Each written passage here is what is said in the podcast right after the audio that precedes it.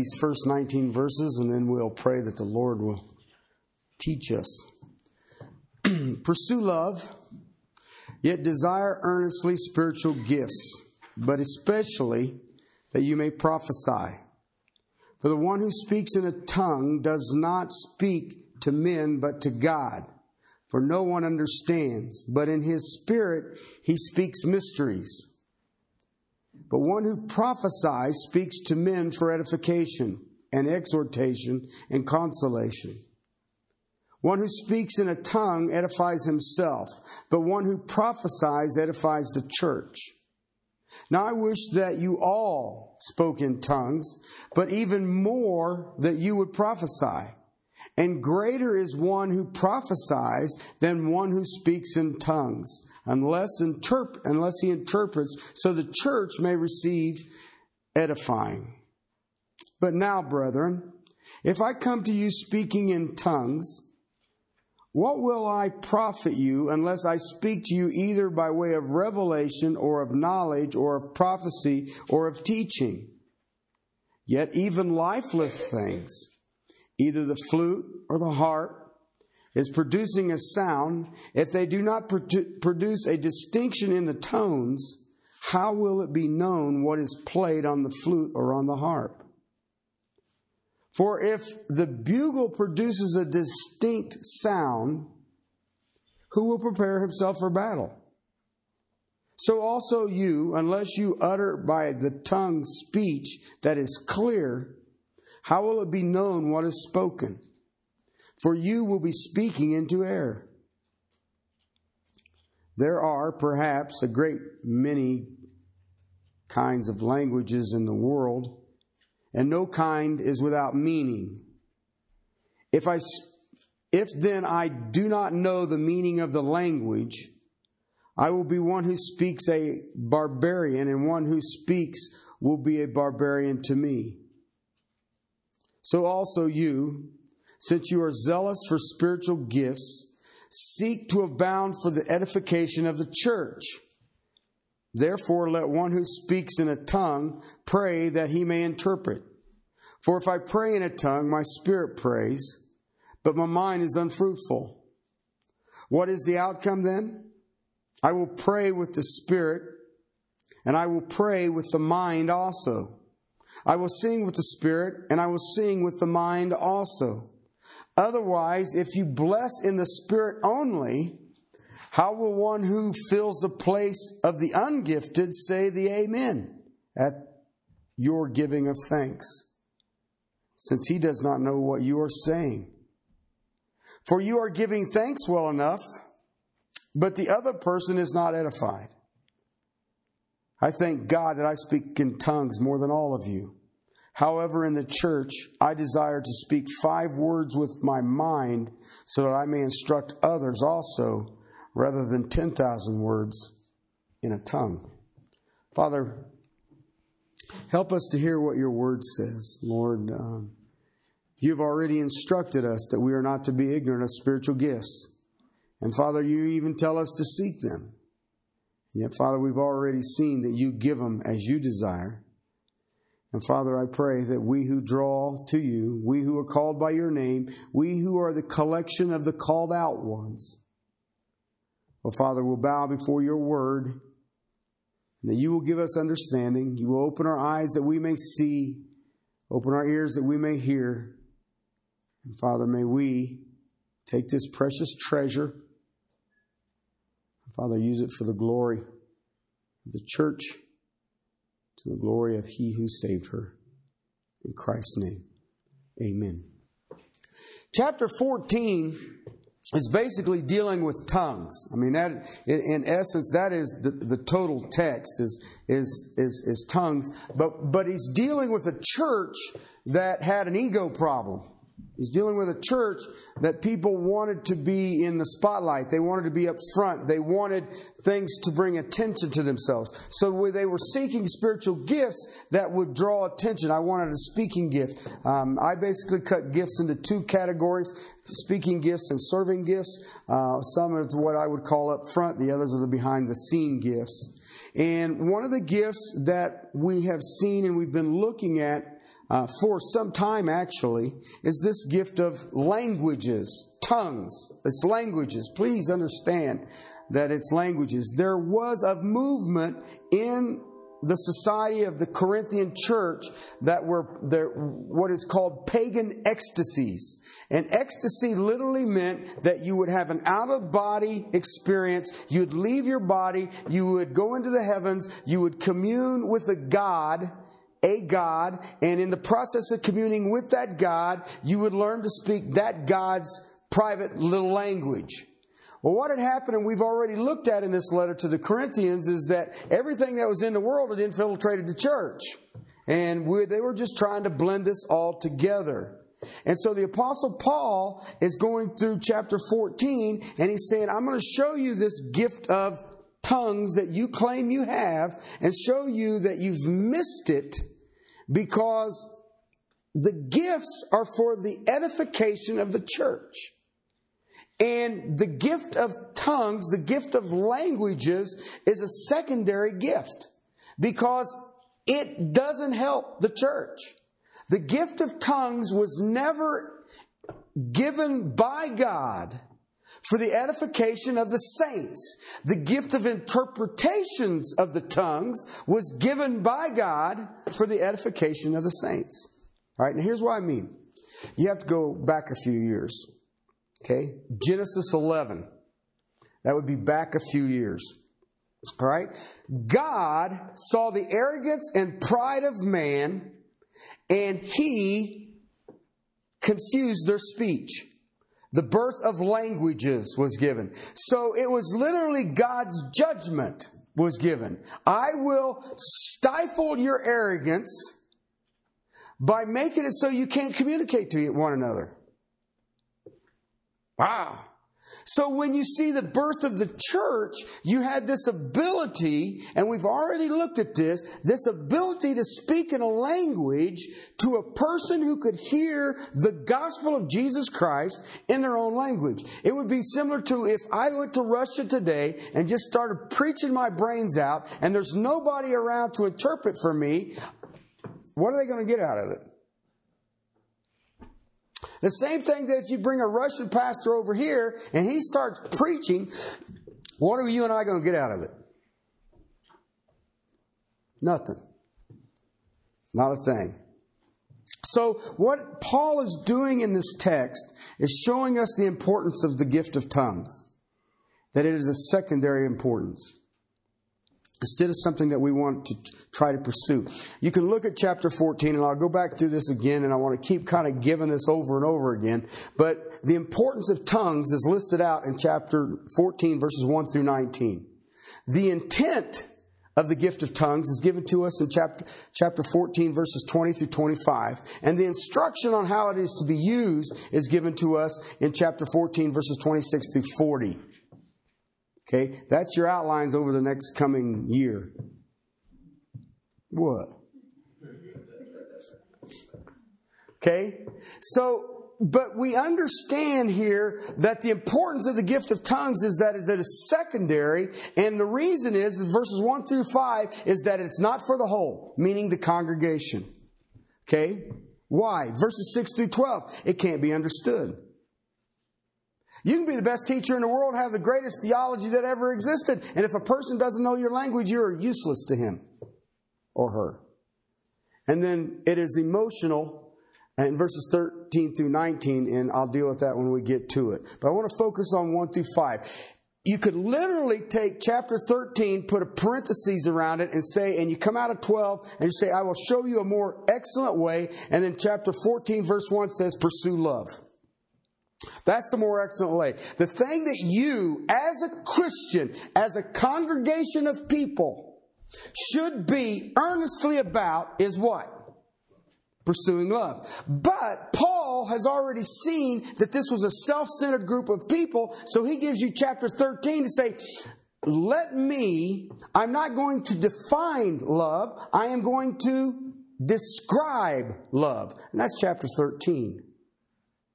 All right? And if you look at chapter 13, it's really easy. If you were to look in a, a dictionary and see chapter 13, all you're going to do is see a picture of Jesus. Okay? That's what it is. You see the life of Christ in chapter 13. Everything's encompassed. And therefore, chapter 14, he says, What should you do? Or Jesus. You can't separate the two. Can't separate the two. And, and I believe that what you see today, you don't understand something about Castle Rock. Many of you uh, are, are not involved with the quote unquote church here in Castle Rock. The church in Castle Rock is one of the most charismatic, experiential based groups of people anywhere that I've ever seen. Okay? Now listen, I had some people who, my grandma used to live in the hill country of Kentucky, and that's where you had the snake handlers and stuff like that. And if you don't know about them, you're blessed. Okay? But they were excitable, to say the least. All right? Well, they were. You guys keep the, all right? I, when you have a worship service and see people jumping out the windows, you're sitting there going, and, you know, I, I thought there was a fire, but then they'd run back in the front door, and you're like, well, there you have it. Okay, but, and I, you know, uh, I remember as a kid sitting at my grandma's front porch watching this thinking, hmm, that's not exactly what I was thinking, but at that time you just sit there and go, huh, excitable bunch of people, aren't they? All right?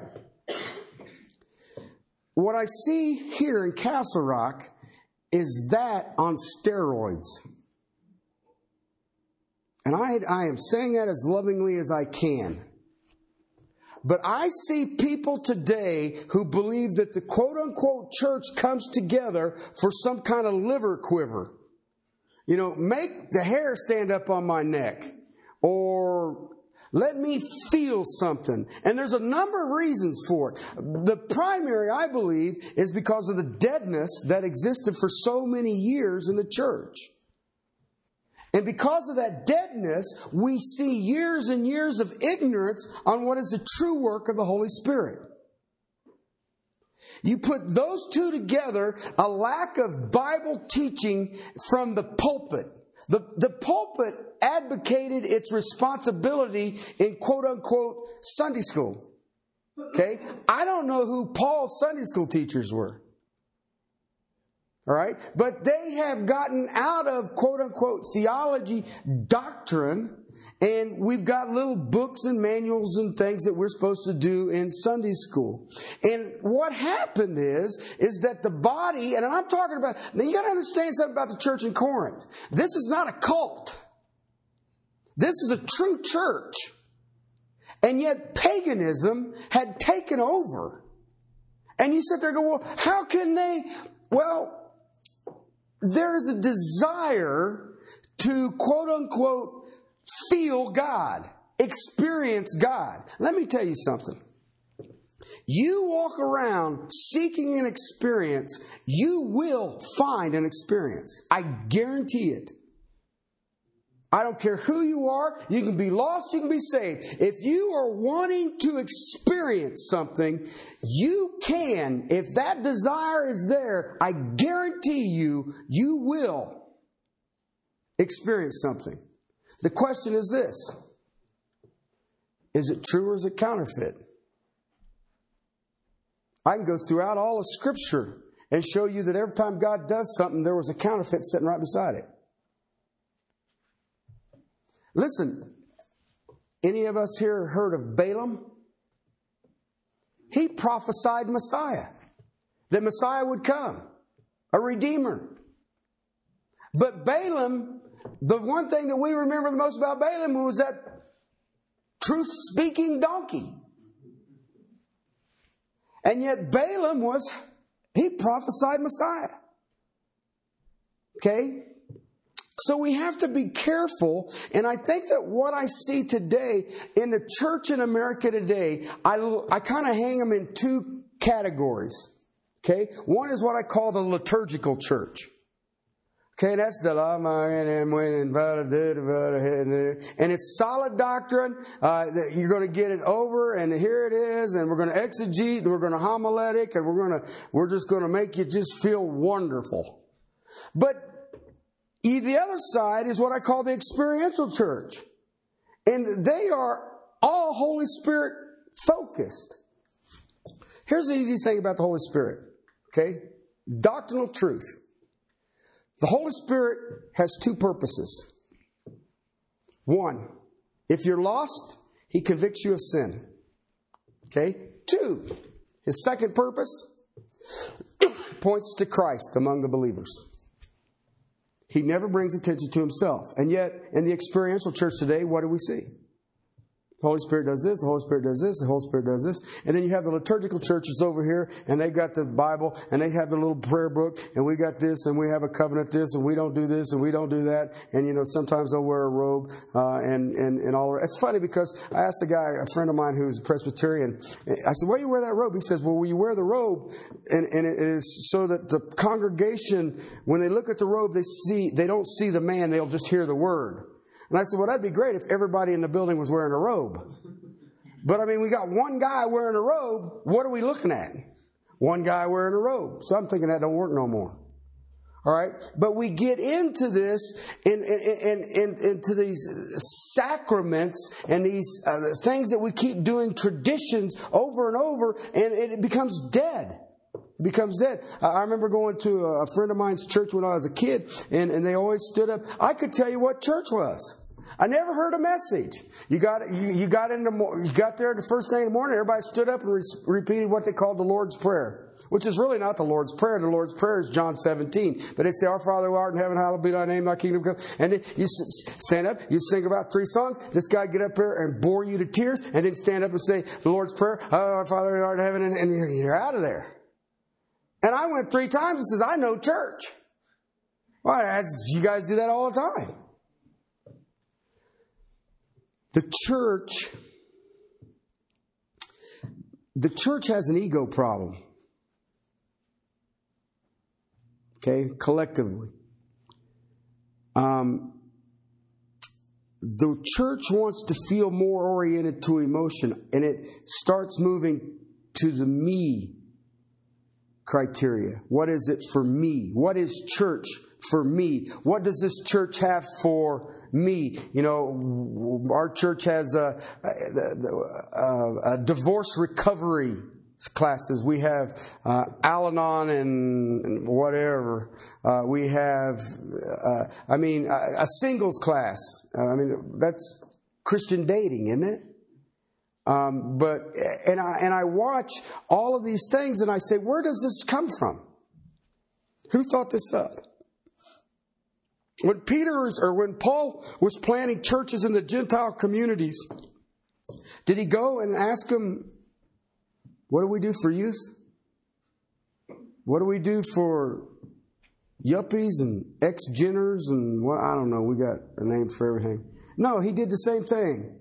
A dear friend of mine who's in heaven right now preached for 70, 60, was it 63 years? He preached on every continent except Antarctica. He never changed his message. It was always the gospel. It didn't matter if it was an African tribe. It didn't matter if it was Chinese. It didn't matter if it was Russian. It didn't matter if it was European. It didn't matter if it was Oriental. He didn't care. He always preached the same messages. Why? It's just the same book. And it doesn't matter your age. Uh, it doesn't matter your social status. And yet, what have we done? And now you see this birthing of what I call the emotional church. I mean, there's people who tell me the reason we don't grow numerically is that we have Baptists in our name. You need to change your church name to something that doesn't make you out to be Baptist. What? Are you telling me the gates of hell can't stop it, but you put Baptist in your name, you ain't growing? Do, do you see how? I got to be careful, don't I? Almost said it.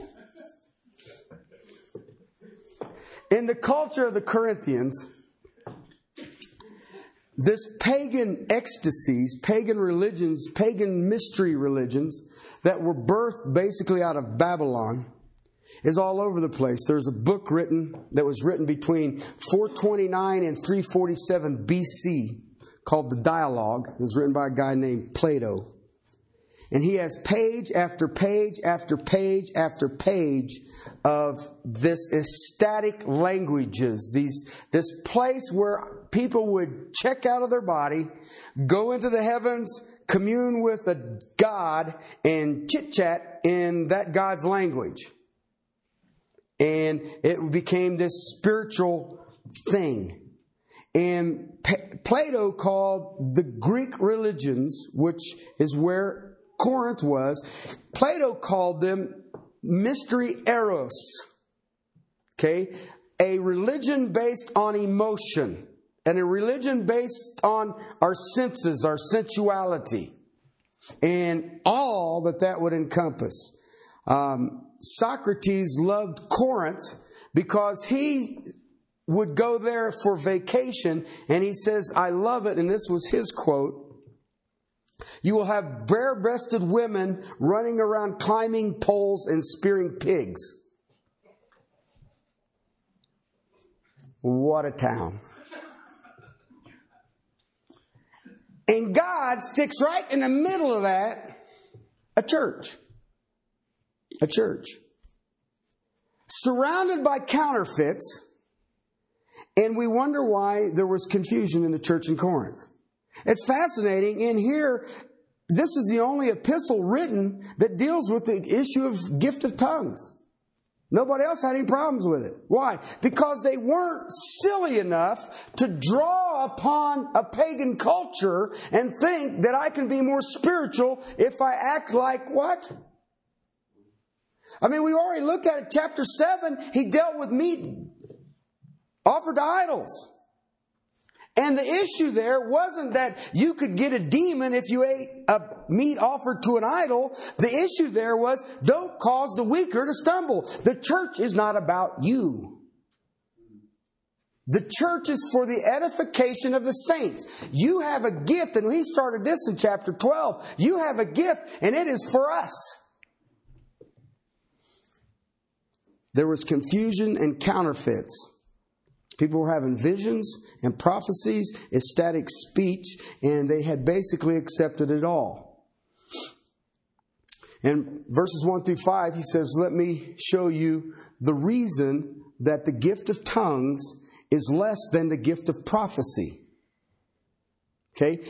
Prophecy edifies the whole. Did you know that?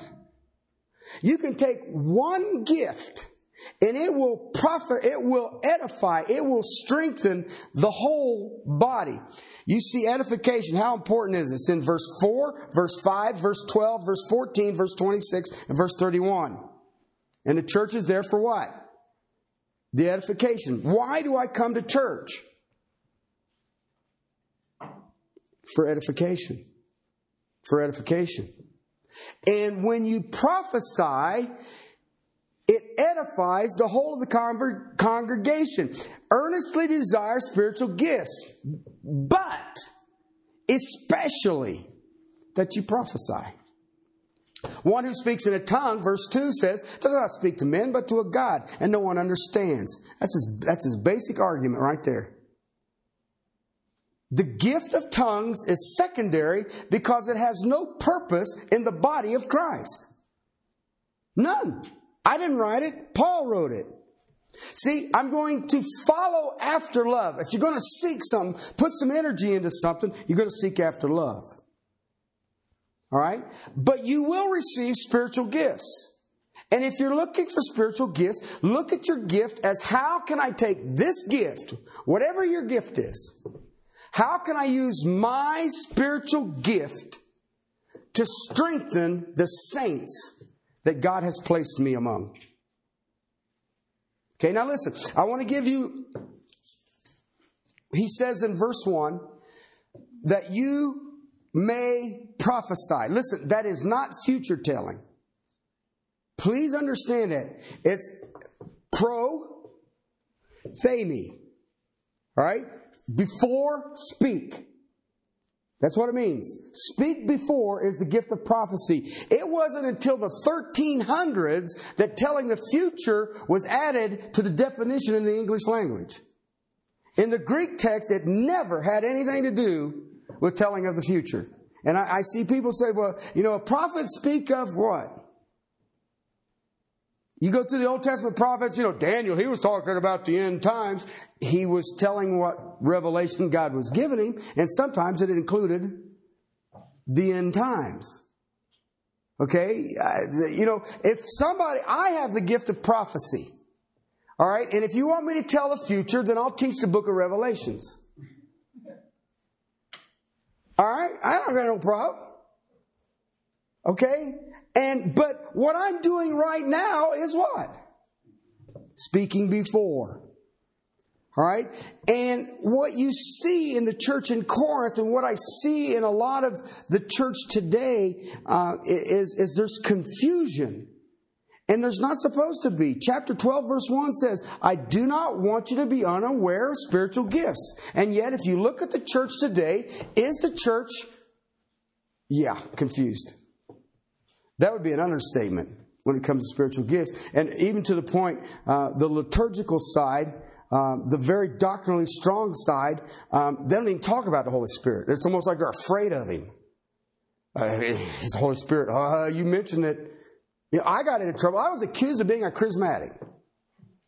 Okay? And the reason I got accused of it is I used this word. Are you ready? Sit down, be careful. Anointed. As soon as you said that, uh, dude's in his little prayer closet, prayer language, and doing healings and all kind of weird stuff. No, Jesus said, I have been anointed by the Holy Spirit to preach the good news. And I got news for you. I have listened to a man who preached under the anointing, and I've listened to a man who preached without the anointing. Okay? And there is a difference. There is a huge difference. One literally pierces to your soul, the other one is, when are we going home? Okay? The gifts are for the edification of the church. When the church comes together, the primary thing, now get this, if you don't get anything, primary thing, if you're a Christian, the primary thing for church is that you should come to hear the word of God spoken. If you come for any other reason, you've missed it. You've missed it. There's only one reason that we come together as a body of people. It ain't got nothing to do with the, what was that thing? The massive, mighty munching something or other? Potluck.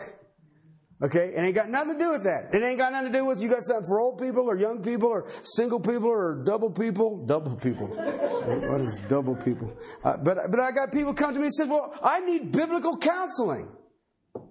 Well, come to church. I'll give you biblical counseling every time I stand behind the pulpit. So it is to edify, and if you want a spot on church, I was thinking about Roy Bedford, when you want a spot on church, you want one that will speak forth the Word of God. You know something here's amazing about the church? We read a psalm and then come, we're cruising through the New Testament. You Do you know realize that when we read that, that's the only thing we're doing perfect? That's it. You read the Word of God, and then you start messing with it when you start thinking you're going to explain it. But the truth of the matter is, the only thing that you can, as a church, do perfect is just read the Word of God. Paul says here, most of all, for your edification, more than tongues. Prophecy. There's an obvious reason. I mean, it's very obvious. Uh, no one understands. Middle of verse 2. Middle of verse 2. Nobody can understand what is being said unless you interpret it. If you don't interpret it, then what was it? I mean, I got some Russian phrases I could give you, and you could just look at me and go, you know, I had a guy ask me that the other night. He says, Do you know any Russian? I said, I can keep myself out of jail and find the bathroom and get the train station. Okay? And praise God. That's it. That's it, yeah. How long you been going? I'm not long enough to know that language. Okay, I, I remember just last November, I was at, at a meeting in in Chicago, and um, the president of the Baptist Union for Russia was there. and he gave, delivered a message preached out of John chapter 20. Phenomenal job. Absolutely phenomenal. Just made you want to jump up and rapture or something. I mean, it was excellent. But here's the key. Had Sergey not been standing next to him, wahoo, I just sat through an hour worth of Russian that I understand nothing. Okay?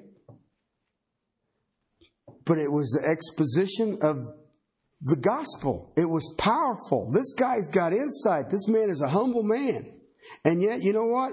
If he hadn't had Sergey with him, we'd all been smiling. Right? Now, I want to show you something here in the text.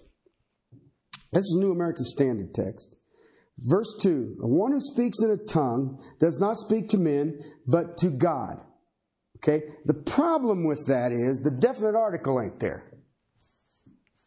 Right?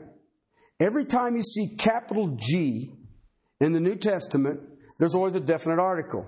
Right? It's speaking of Yahweh, Jehovah, Elohim, Him. Okay? There's no definite article there. So the true translation should be He speaks to a God. Okay? Why? That was the religious standard that existed there. Why? You go into these temples and you wanted to commune with a God and you would basically have an ecstasy. You would leave your body, you would go up into heaven, and you would commune with this God in his or her language. And I believe that that is what the Apostle Paul is referring to here. And yes, I love this portion of text because it is dripping with sarcasm. My wife hates it when I'm sarcastic. And I just smile and say, Paul did it. And she says, Paul wasn't married. well, there you have it. Okay? The spiritual gifts, do, you see what he just, he just knocks these people right on their keisters. He says, the one who speaks in a tongue doesn't speak to men, but to a God. No one understands. You know what he's getting at? The gifts are for what? Men. The gifts aren't for God. God doesn't need a gift. He's complete. I, this, I mean, I just look at this and think, logic says, hear what is going on. See, all the gifts are for men. They're not for God. They are gifts from God for men. God gives men gifts to give to men. Gifts are given to build the body of Christ. That's what they're for. I see people who try to exercise their gift. Well, I use my gift at work. You got a bunch of saved people at work? No, ain't working. Why? It was given for the edification of the saints. That's what the whole 14th chapter is dealing with. What are you building up? What are you trying to strengthen? Paul says you've fallen on the very basics of what spiritual gifts are. Spiritual gifts, I do not want you to be ignorant. They are for men. They're not for God or a God. You are out of yourselves and you are coming to a God and you have violated principle number one is that spiritual gifts are for humans. They are not for deity. And listen, we have an overwhelming movement in the body of Christ today that teach that it's essential use of tongues is a private prayer language. And, and, and it, it, you, you get this language and you get to talk to God. And you know what? When I hear that, I know that they've missed this point. The gift was for me to edify other men, not God. Nobody knows what you're saying. What are you doing? Listen, on this prayer language, a little footnote thing for you. You go through all the epistles, every prayer, You go through all the prayers of Jesus. You go through the Old Testament, all of the prayers there. And you know what is amazing about every single prayer? I can understand it. There is no private prayer language. Not only that, I'll give you a text, another text to deal with it. it comes out of the Gospel of Matthew, chapter 6, verse 7. Chapter 6, verse 7. This is Jesus speaking. And when you are praying, do not use meaningless repetitions as the Gentiles. That's what Jesus said. All right? And the word there, meaningless repetition, is bata legeto. Okay, legeto is a language. Is a language. All right? But bata is onomatopoetic. Ooh, great. Okay? It's like a bee buzzes or a zip zips. That's onomatopoetic. All right? And he's saying, you don't need a bata bata language. That's what he says. Don't pray like the pagans. Just saying bata bata bata bata bata. What was that? That's just like saying zip boom bang. What was that? I was praying to God. It's in my prayer language. What were we praying? And my pants are still zipped up, and then something doesn't blow up, and that the bee doesn't sting me. Everybody knows what I was praying. I interpreted for you. Okay? Meaningless repetitions as the pagans, as the Gentiles. Listen, when Jesus was in the upper room, he got ready to pray. He was going to leave to go out. He prayed, in John 17. He didn't go, butter, butter, butter. When Jesus was in the garden, Father, take this cup from me. You ever thought about that? Deity communing with deity. In what language? In deity language. No, it was in a language that you could hear. Well, what about the language? Terry, you've already read the text that says, what about the languages of angels? When an angel communicates with a human, what language does it use? Bata, bata, bata. Zip, boop, boop, bang. And Mary would have sat there and gone, wow, great.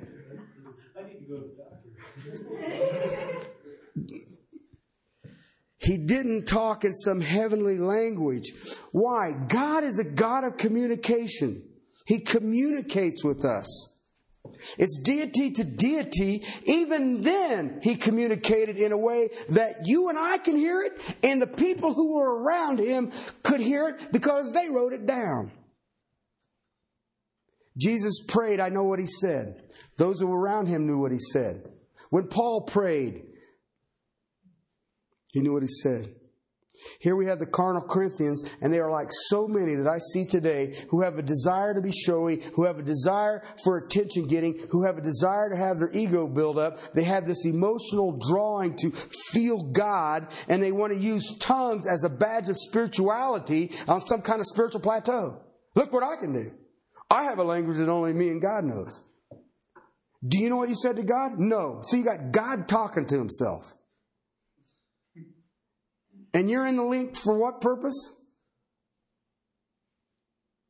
I talk to God in my own private language. I had a guy tell me one time his heel was all messed up. He had strained his Achilles heel. And, and this guy was a level headed businessman, very smart and articulate, and had screwed up his Achilles heel. And, and he said that in the morning he got up and he started singing in tongues in, his, in the shower, and God healed it, and he was all better. And I got to admit, he wasn't limping. But I'm thinking that the hot water of the shower might have done it. Maybe. I don't understand that. And you, you just sit and look at him and go, well, okay. Okay? And I, I but it is, I see people, it's like when I, I deal with people, I, have talked to my wife about it. There are times when I run into people and they'll see me and, and then they find out what I do and all of a sudden they change because they want to speak spiritually. And you, they, it's just a weird thing that I've seen a lot of people do. And then I find out what church they go to, and it tends to be an experiential church. But as soon as they find out that you're a pastor, they all of a sudden, oh, I was having spiritual. What? You know, uh, maybe that's my problem. What you see right here is what you get everywhere I'm at, and I don't shift into spiritual. And, and, and I see this all over the place. A dear friend of mine said that in his study of the history of the church, never has she been as haughty as she is right now. And I look at the church and I say, absolutely. We, we, we publish books. We want big ministries. We want big buildings. We have, we got this, we got all this stuff going on. And I, let me tell you something, brothers and sisters. The pulpit is not immune to arrogance. Paul is saying to the Corinthians, you know what? You have missed the whole point. You're not speaking. You're, what you're doing is not speaking to men. You're speaking to a God, some mystery. And, and you end up with the have nots and the haves in the body of Christ. Look what you see. What we've seen in, the, in this letter to this church. I mean, they had potlucks, and the rich people would come with all the really good food during the early part of the day so they could eat it. And when the poor people who had to work got off, they got the crumbs.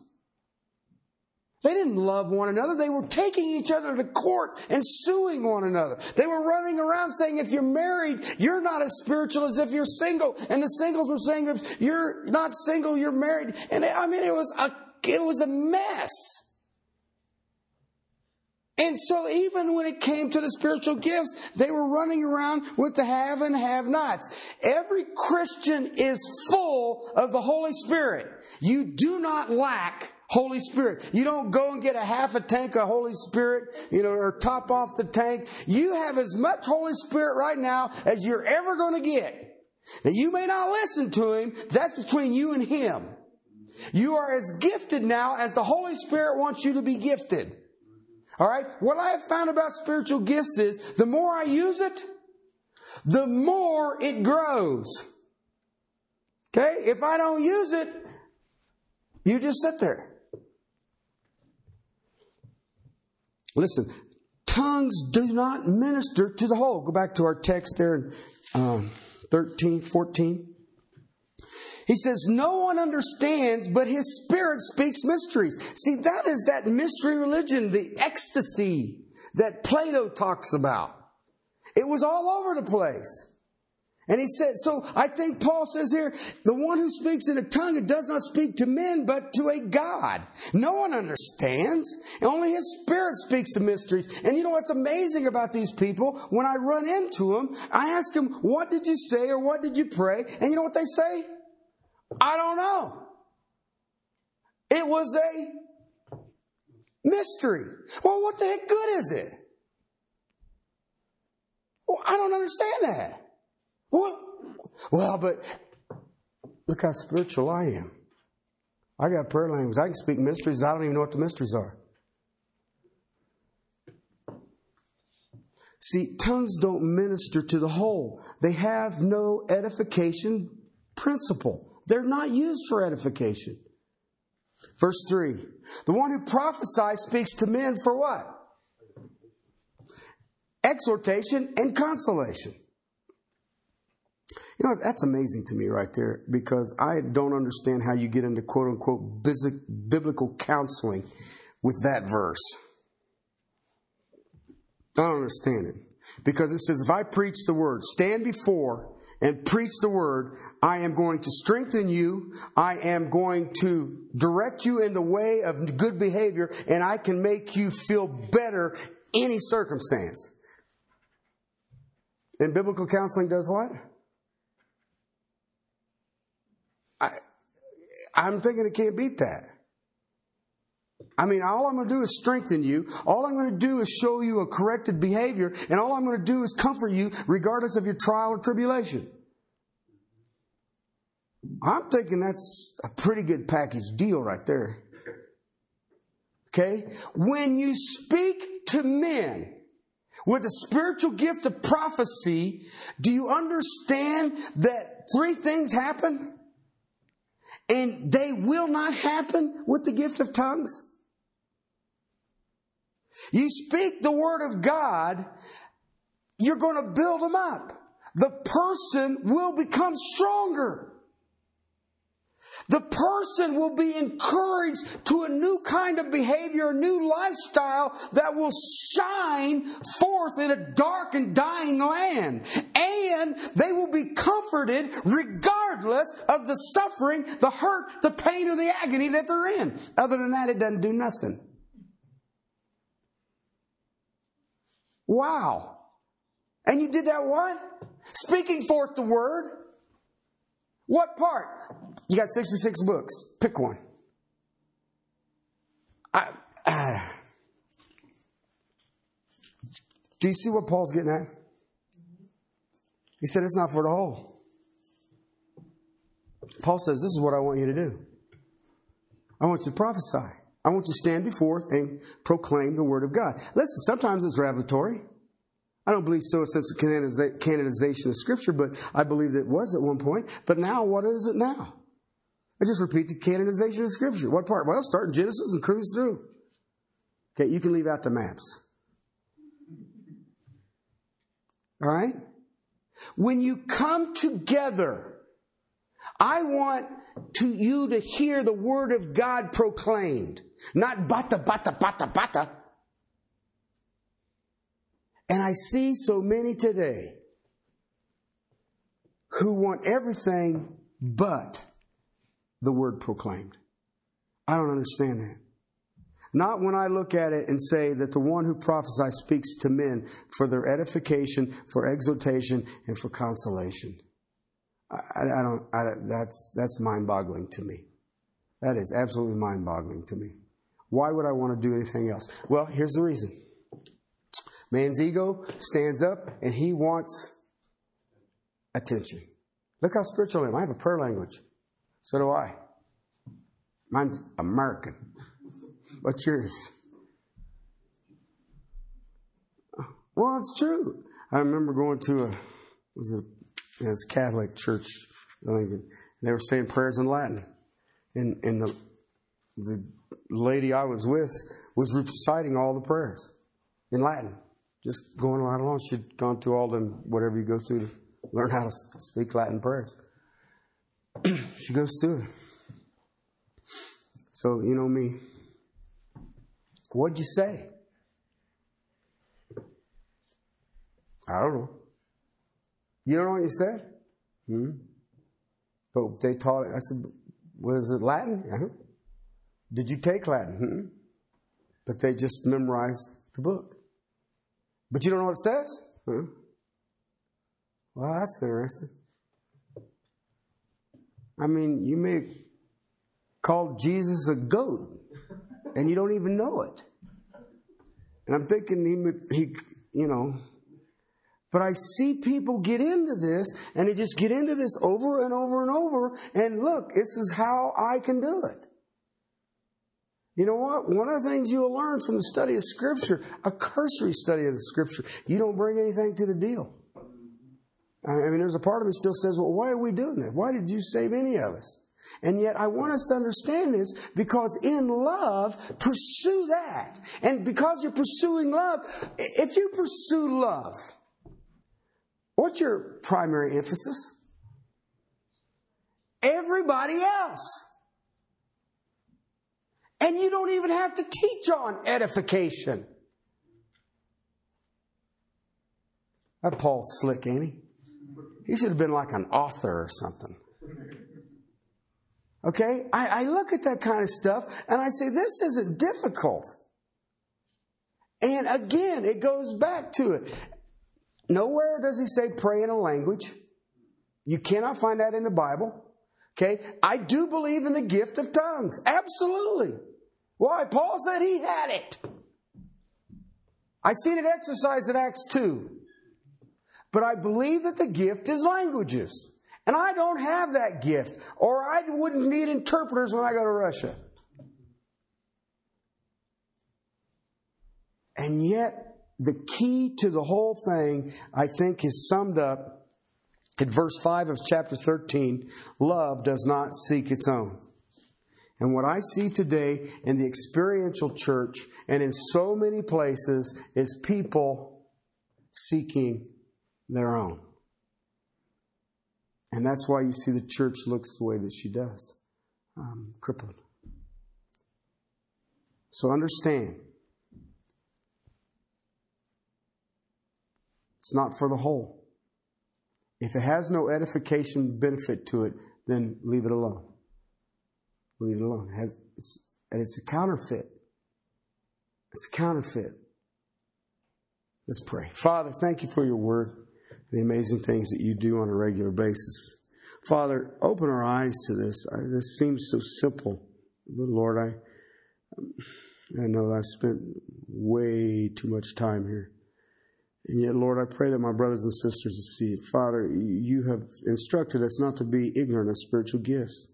Father, they are a divine enabling for the edification of the saints, for the work of ministry, so that your church will be the glorious manifestation of Jesus Christ to people today. And yet, Father, you have the ability through one gift of standing before and speaking. Father, you have the ability to strengthen, you have the ability to encourage, you have the ability to comfort in every situation. Father, help us to see that. Help us to see the simplicity of what you have called each and every one of us to the exercising of your gifts for your work, to your glory. Father, thank you for this time. Thank you for drawing us this day. Father, may we rest in full assurance that you are building your church, and even the abode of the dead will not stop it. And I praise you for that. Thank you for allowing us to be a part of it. Thank you for your provisions, your mercies, and your grace that are new every day. In Christ's name, amen.